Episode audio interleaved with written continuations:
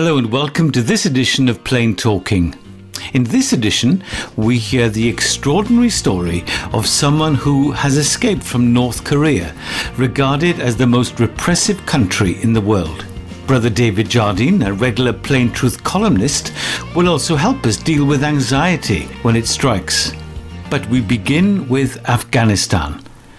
With the collapse of the Afghan government and the withdrawal of the United States, the UK, and other allies, we have witnessed the sudden return of the Taliban. As tens of thousands of people have struggled to find a flight out of Kabul airport, there is growing concern for the plight of ordinary Afghans.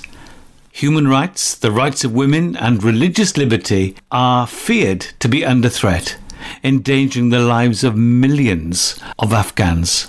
Release International is a Christian based organization and is, along with other organizations, sounding the alarm and speaking up on behalf of those with no voice.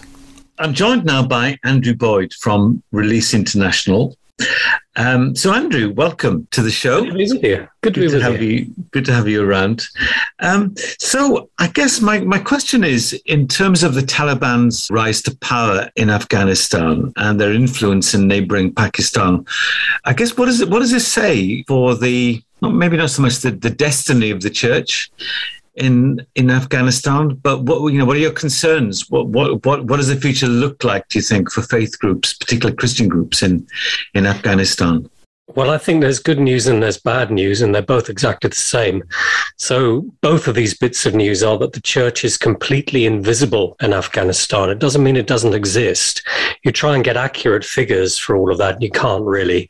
The estimate is between 1,000 Christians and 20,000 Christians. We don't know how many, but it's a small church.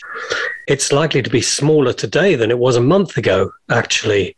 But that church is an underground church. It's a church that's been driven underground by years of oppression and persecution. Afghanistan is considered to be right at the top of the list of worst places in the world to be a Christian. And this is before the Taliban came back into power. So the Taliban are not going to make things any easier. We've already seen the Taliban have been attacking. Uh, the Taliban and other extremist groups that may be allied. There's a group that's connected with ISIS. They've been attacking uh, the Hindu minority, small minority there, uh, the Sikh minority, particularly as you might expect, the Shia minority because the Taliban are Sunni and their raison d'etre, their, their reason for existence is to purify Islam as they would see it with their own particular uh, blazing torch with their own firebrand to say this needs to be cleansed. So they've been cleansing their own Sunni clerics, but they've also been attacking Shia. But as far as the church is concerned, the reason why I, I, said almost factiously that there's good news in this is they've learned to live underground. They have learned to live invisibly. They know what it's like. And today, thanks to digital media, it's more possible than ever before to have an existence which is as careful as that existence needs to be. So the church is well prepared for it. And Release International, which works with the persecuted church around the world, is working with partners in Afghanistan at the minute, I suppose, to strengthen what remains. But the aim is discipleship, it's the training of leaders, it's the distributing of scripture, of digital media, but it's also radio broadcasts because there's very little that can stop radio apart from very determined jamming. So it means that even with a great shift of, of people, even out of Afghanistan, possibly into Pakistan, those same radio broadcasts will reach out to them. So they are facing a fearful future, an uncertain future, but they are well prepared and well equipped to do so. I mean, in terms of of um, church life in somewhere like Afghanistan, Andrew, is, is there a kind of indigenous, um, not not a state church, but a church of Afghanistan, or is there an ancient Catholic community, or a you know, are we something that looks recognizable from a from a Western point of view? No, no, no, no. You, you need to think quite differently here. There is one official church building in the whole of Afghanistan, and it's a Catholic chapel in the Italian embassy, and it's closed right now. That's it. So the church as it exists in Afghanistan is completely secret. It is completely underground. And it is mainly made up of Muslims who have become Christians. Now, for that to happen in Afghanistan, you have to completely think differently to this country. So if you're a Muslim who changes his faith, in Afghanistan to become a Christian, you face the wrath of your family. So there are honor killings in Afghanistan, and there are also honor killings where Afghans have fled as refugees. There have been honor killings in the UK. So you face the wrath of your family that may mean you losing your children. That may mean you being divorced. That may mean you never seeing your children again. It's a really high stakes. You face the wrath of your clan. You see, we think of Afghanistan as a country. It's really a collection of clans. It doesn't really see itself as a sovereign nation. It's tribal, it's clan based. And then, of course, you face the wrath of the authorities. Now, with the Taliban purging uh, anything that seems to be anti their version of Islam, uh, that means that that it's such a dangerous place to be a Christian. Unless you're already in some kind of an underground fellowship, and they do exist, then even to reveal yourself as a Christian to a very close friend, even to your children, is to risk being betrayed, and to risk being betrayed is to risk being killed. The punishment for apostasy, that is changing your faith from Islam to something else, is uh, typically decapitation or imprisonment or deportation. So the stakes are incredibly high. And with the Taliban raising up that level of intolerance and that and bringing with them a culture of intolerance. If you want to see what that looks like, just look to the neighboring country, Pakistan. You know, we we we, we don't have to guess what the Taliban will do. We, they were in power before we saw what they've been doing. And I can give you some quotes from Christians right now about what is going on right now. But if you think about the strongest visual I can think of in Taliban would have, uh, in Pakistan would have been Asia Bibi the Christian who was accused of blasphemy spent years on death row. All of the courts kept on upholding the sentence until eventually somebody in the Supreme Court had the guts to say, This is rubbish. This is a trumped up charge. But if you remember the protests on the streets, the Pakistan Taliban at that time were calling for the overthrow of the government, the death of the judges, the death of Asia Bibi, and there are still many others who languish in death row in Pakistan on blasphemy charges. So the Taliban has power in Pakistan as well as Afghanistan if we if we just move the conversation a little bit um, in terms of our response in the UK, in the West. If um, people listening to this podcast, for example, were thinking, I'd like to do something, I'd like to uh, help support Release International, for example, or I'd like to be a voice, so speak up for the rights of Christian minorities in Afghanistan. What, what, what's the next step for someone listening to this and thinking, I'd like to do something, but I don't know what to do? Well, the first and most crucial step they've already taken. If you're listening to my voice now, it means you care. And what the Lord asks us to do is to care. And it's always struck me, you know, Jesus at Gethsemane, weeping blood or sweating blood, said to his disciples, Could you just watch and pray with me in my hour of need? And they could not do it. And I think that as Christians, if we choose to care and hold these people in our hearts and lift them to the Lord and carry something of the weight of all of that. We are doing a remarkable job and we're doing for Christ because he said, whatever you did it to the least of these, you did it to me. We're doing for Jesus what his disciples were unable to do for him. So the first thing to do is to care. But caring and praying, crucial though they are, for some of us, we're also called to take action. So, like you, my calling is to be a voice for the voiceless, it's to speak up, it's to be an advocate for these folks. But organizations like Release International, and there are others like them, will get directly involved. So we're working with partners on the ground who are calling for prayer, who are calling for resources. And these are these are people who are accountable. That's really important with this kind of ministry and who are expert. They know this situation through and through. They're careful, they're cautious. But they are determined. So we can provide financial support, which will go to help the Christians in Afghanistan. So, you know, if in your heart you're feeling moved to say, oh, I want to pray, but I want to do more, there is more you can do. If you go to the Release International website, I'm sure that that will show you what, what steps you could take.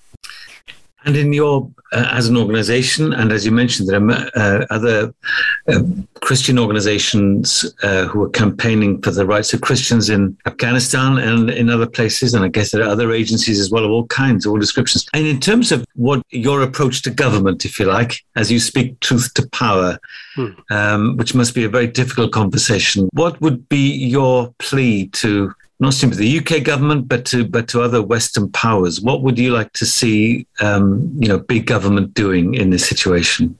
Well, I'd like to celebrate what we are doing, actually, and that is that we've embraced the Bishop of Truro's report, which was commissioned by the Foreign Office a little while back now, which which links freedom of religion and belief, which is the foundational freedom. We, we talk a lot about the plight of women in Afghanistan, but if you don't have freedom of faith, you don't have any freedom at all. But the Foreign Office commissioned that report. Release International was one of the bodies that contributed to that report. And it called for a linking of aid and trade with a requirement that the nations we're supporting and giving money to will actually put their houses in order when it comes to what we would call human rights or religious liberty, which, which is the freedom of individuals just to worship in peace, just to live to be able to do that.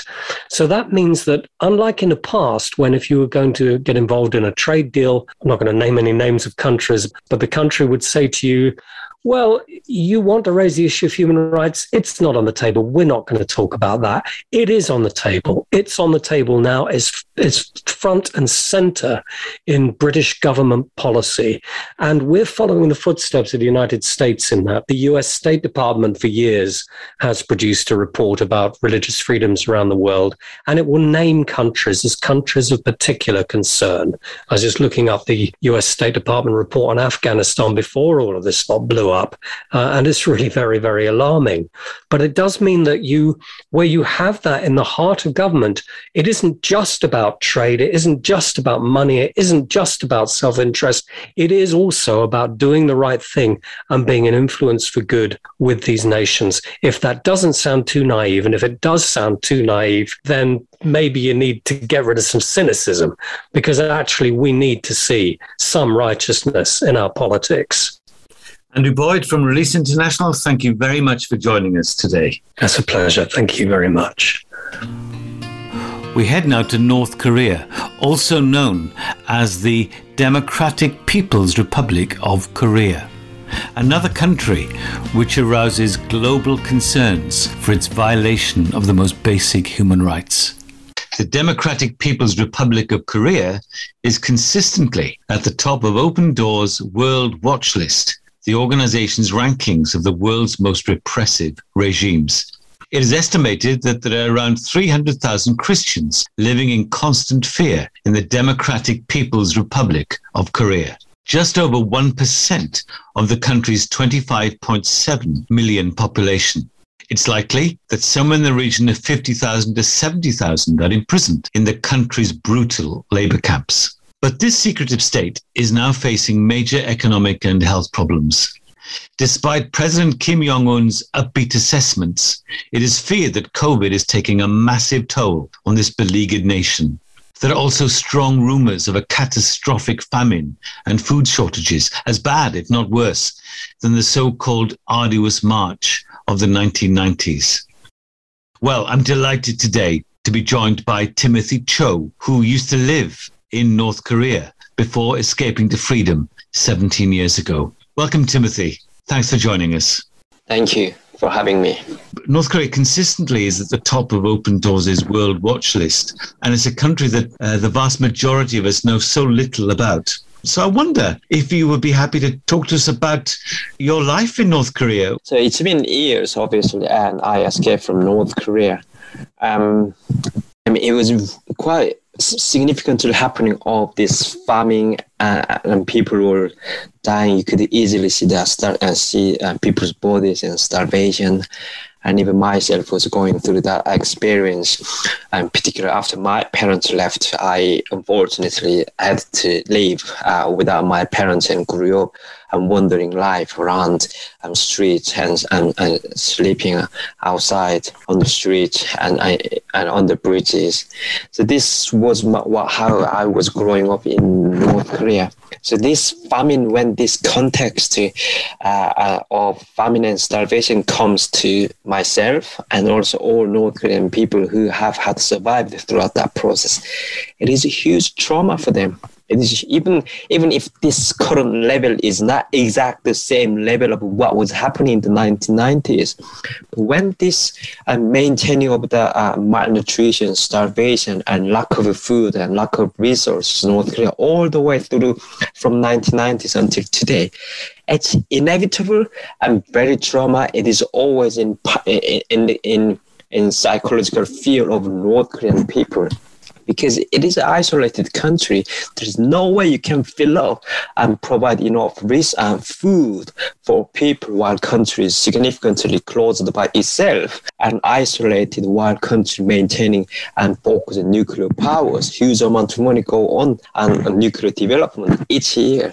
But at the same time, when, look, when we look at this uh, uh, with the coronavirus situation, North has gone into uh, and um, complete lockdown and close the borders between China and Russia with any other countries outside. So there have been an over 80% reduction of trade over the past 15, 16 months.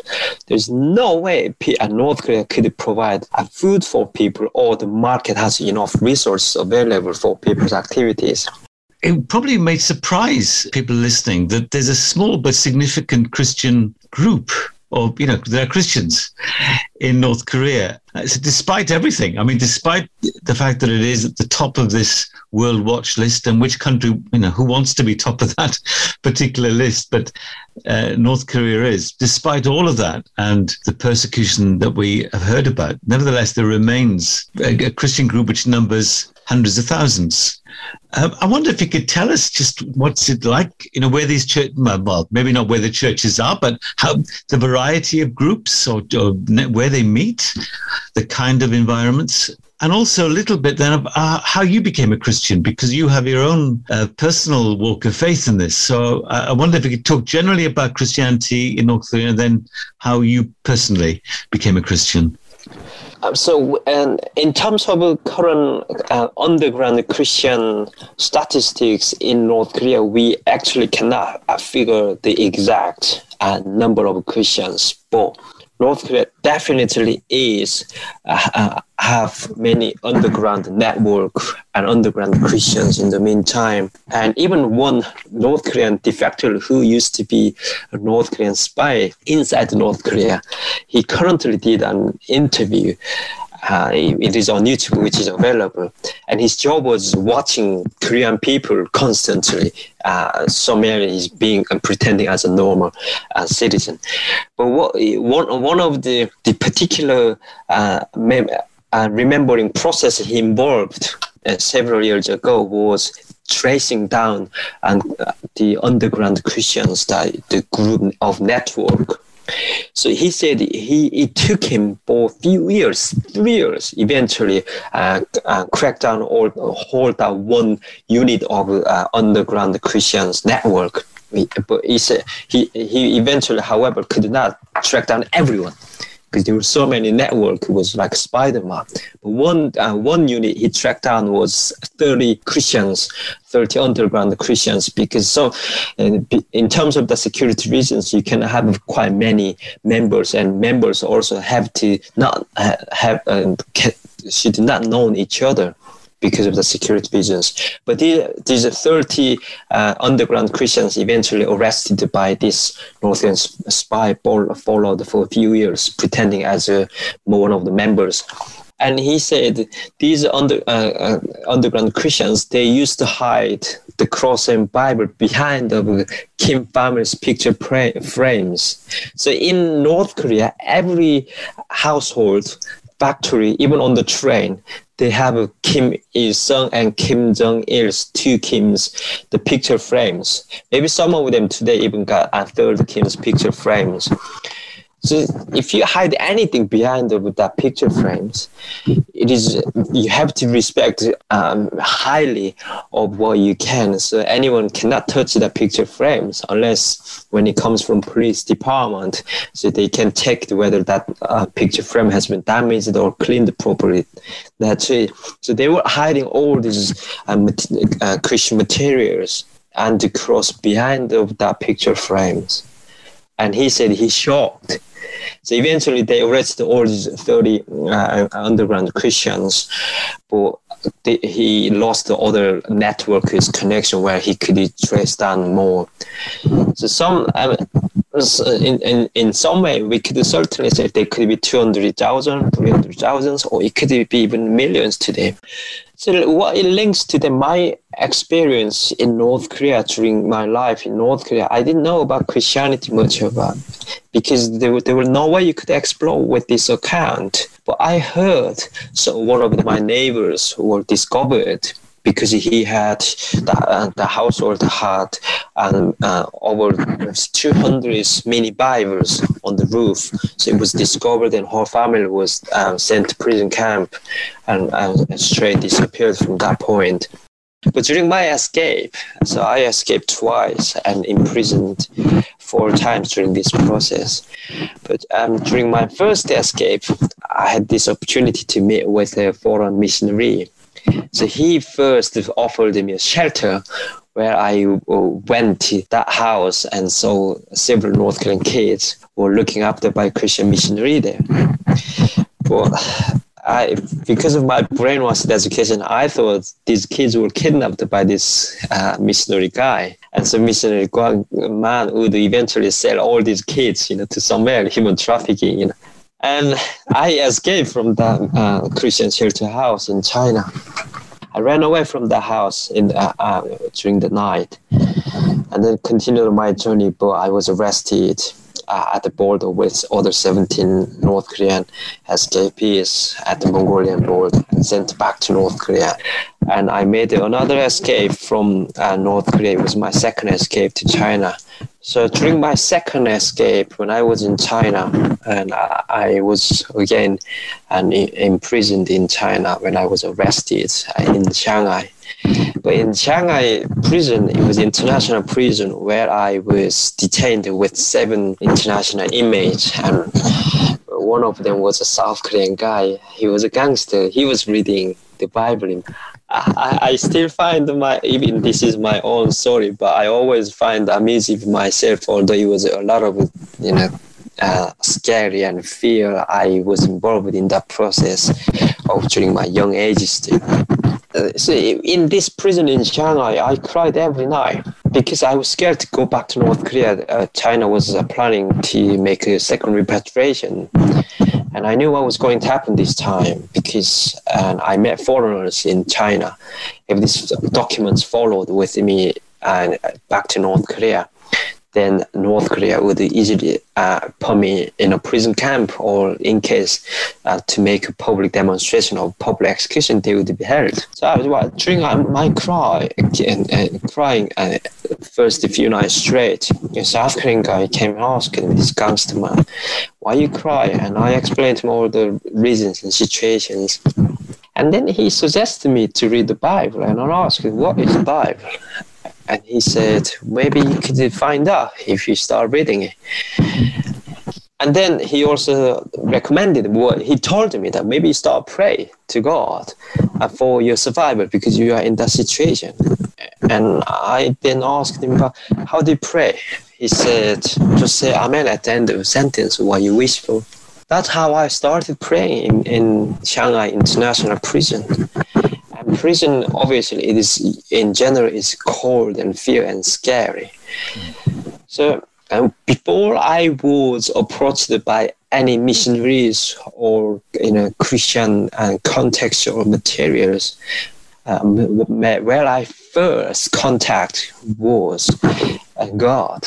I started praying. I asked. I didn't want to die, and I I, I asked for His freedom to get out from that prison, not to go back to North Korea. And Amen, Amen. Repeatedly, I did.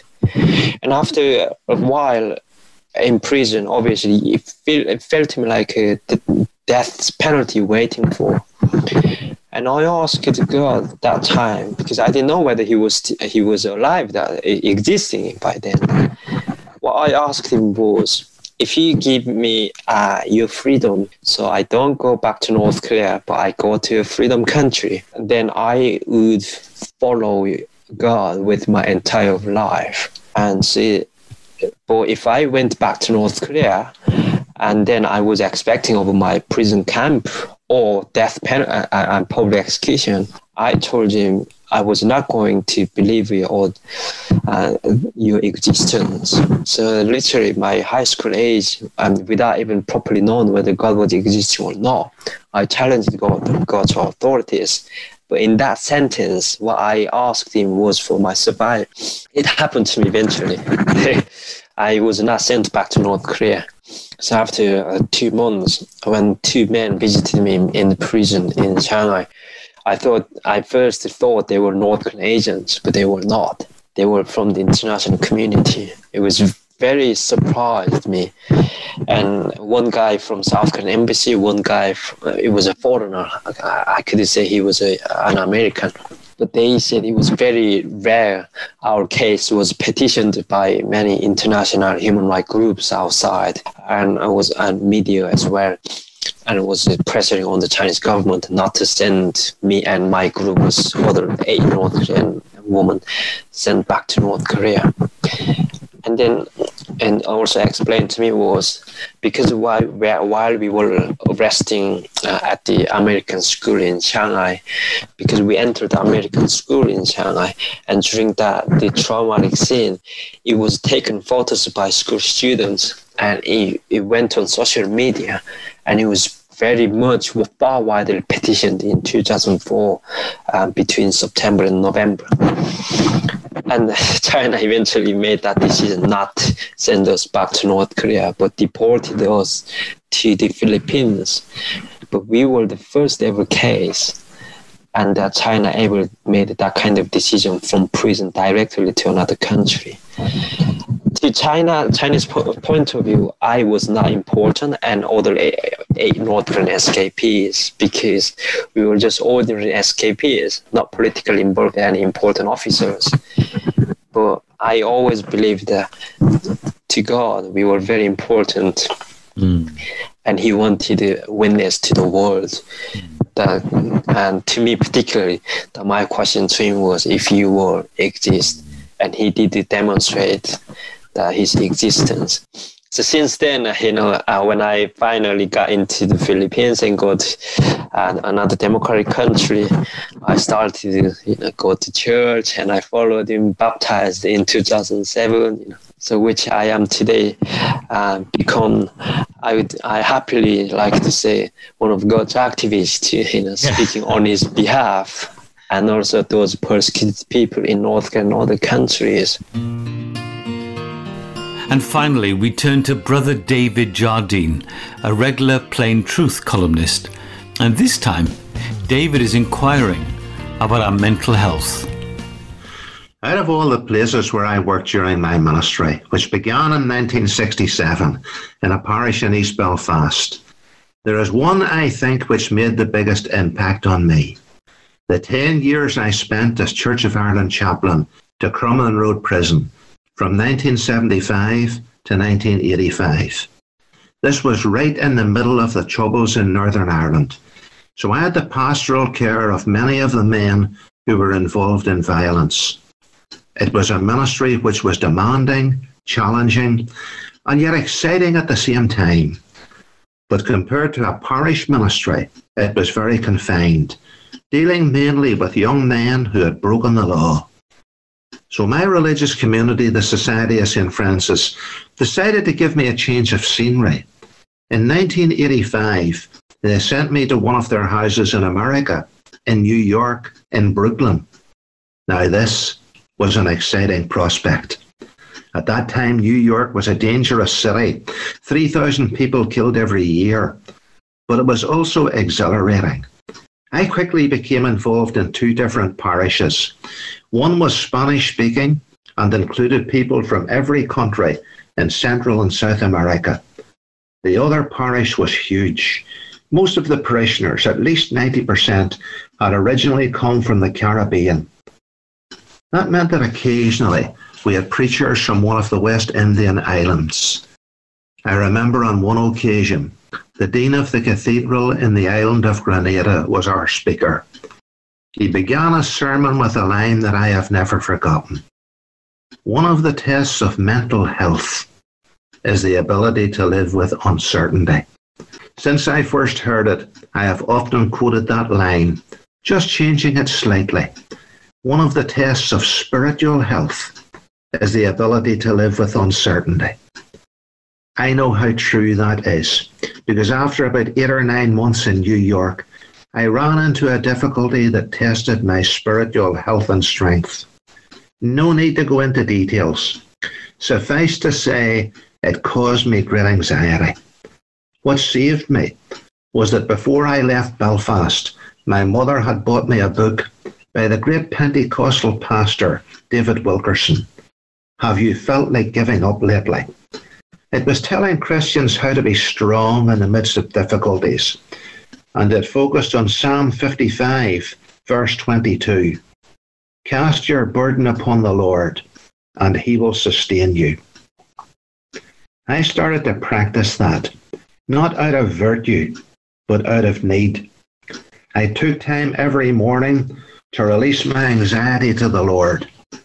If I was finding it difficult to let go, I asked the Lord to help me. Usually, this gave me a real measure of peace. If Satan tried to put the burden of anxiety back upon me, which he usually did dozens of times every day, I simply said, No, Lord, I have given this burden to you. I refuse to take it back. I was very firm about this. I had to be. I practiced this day after day and it unquestionably gave me a strength and a peace which I could have found in no other way. There was another pleasant result. After a couple of months, the difficulty was sorted out in a way that was beyond all of my expectations. You see, when we give a difficulty to the Lord, He doesn't just leave it lying there as if it is of no consequence. No, He takes it and works with it to bring a solution, to bring healing in a way that we might never think of. That is what happened with me.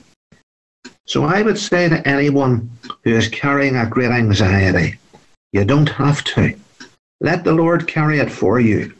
Cast your burden upon the Lord, and he will sustain you. Take time each morning to release it to him. And then for the rest of the day, refuse to take it back. Hopefully, you will find, as I did, that it will give you peace and bring a far better outcome than you yourself could ever have dreamt up.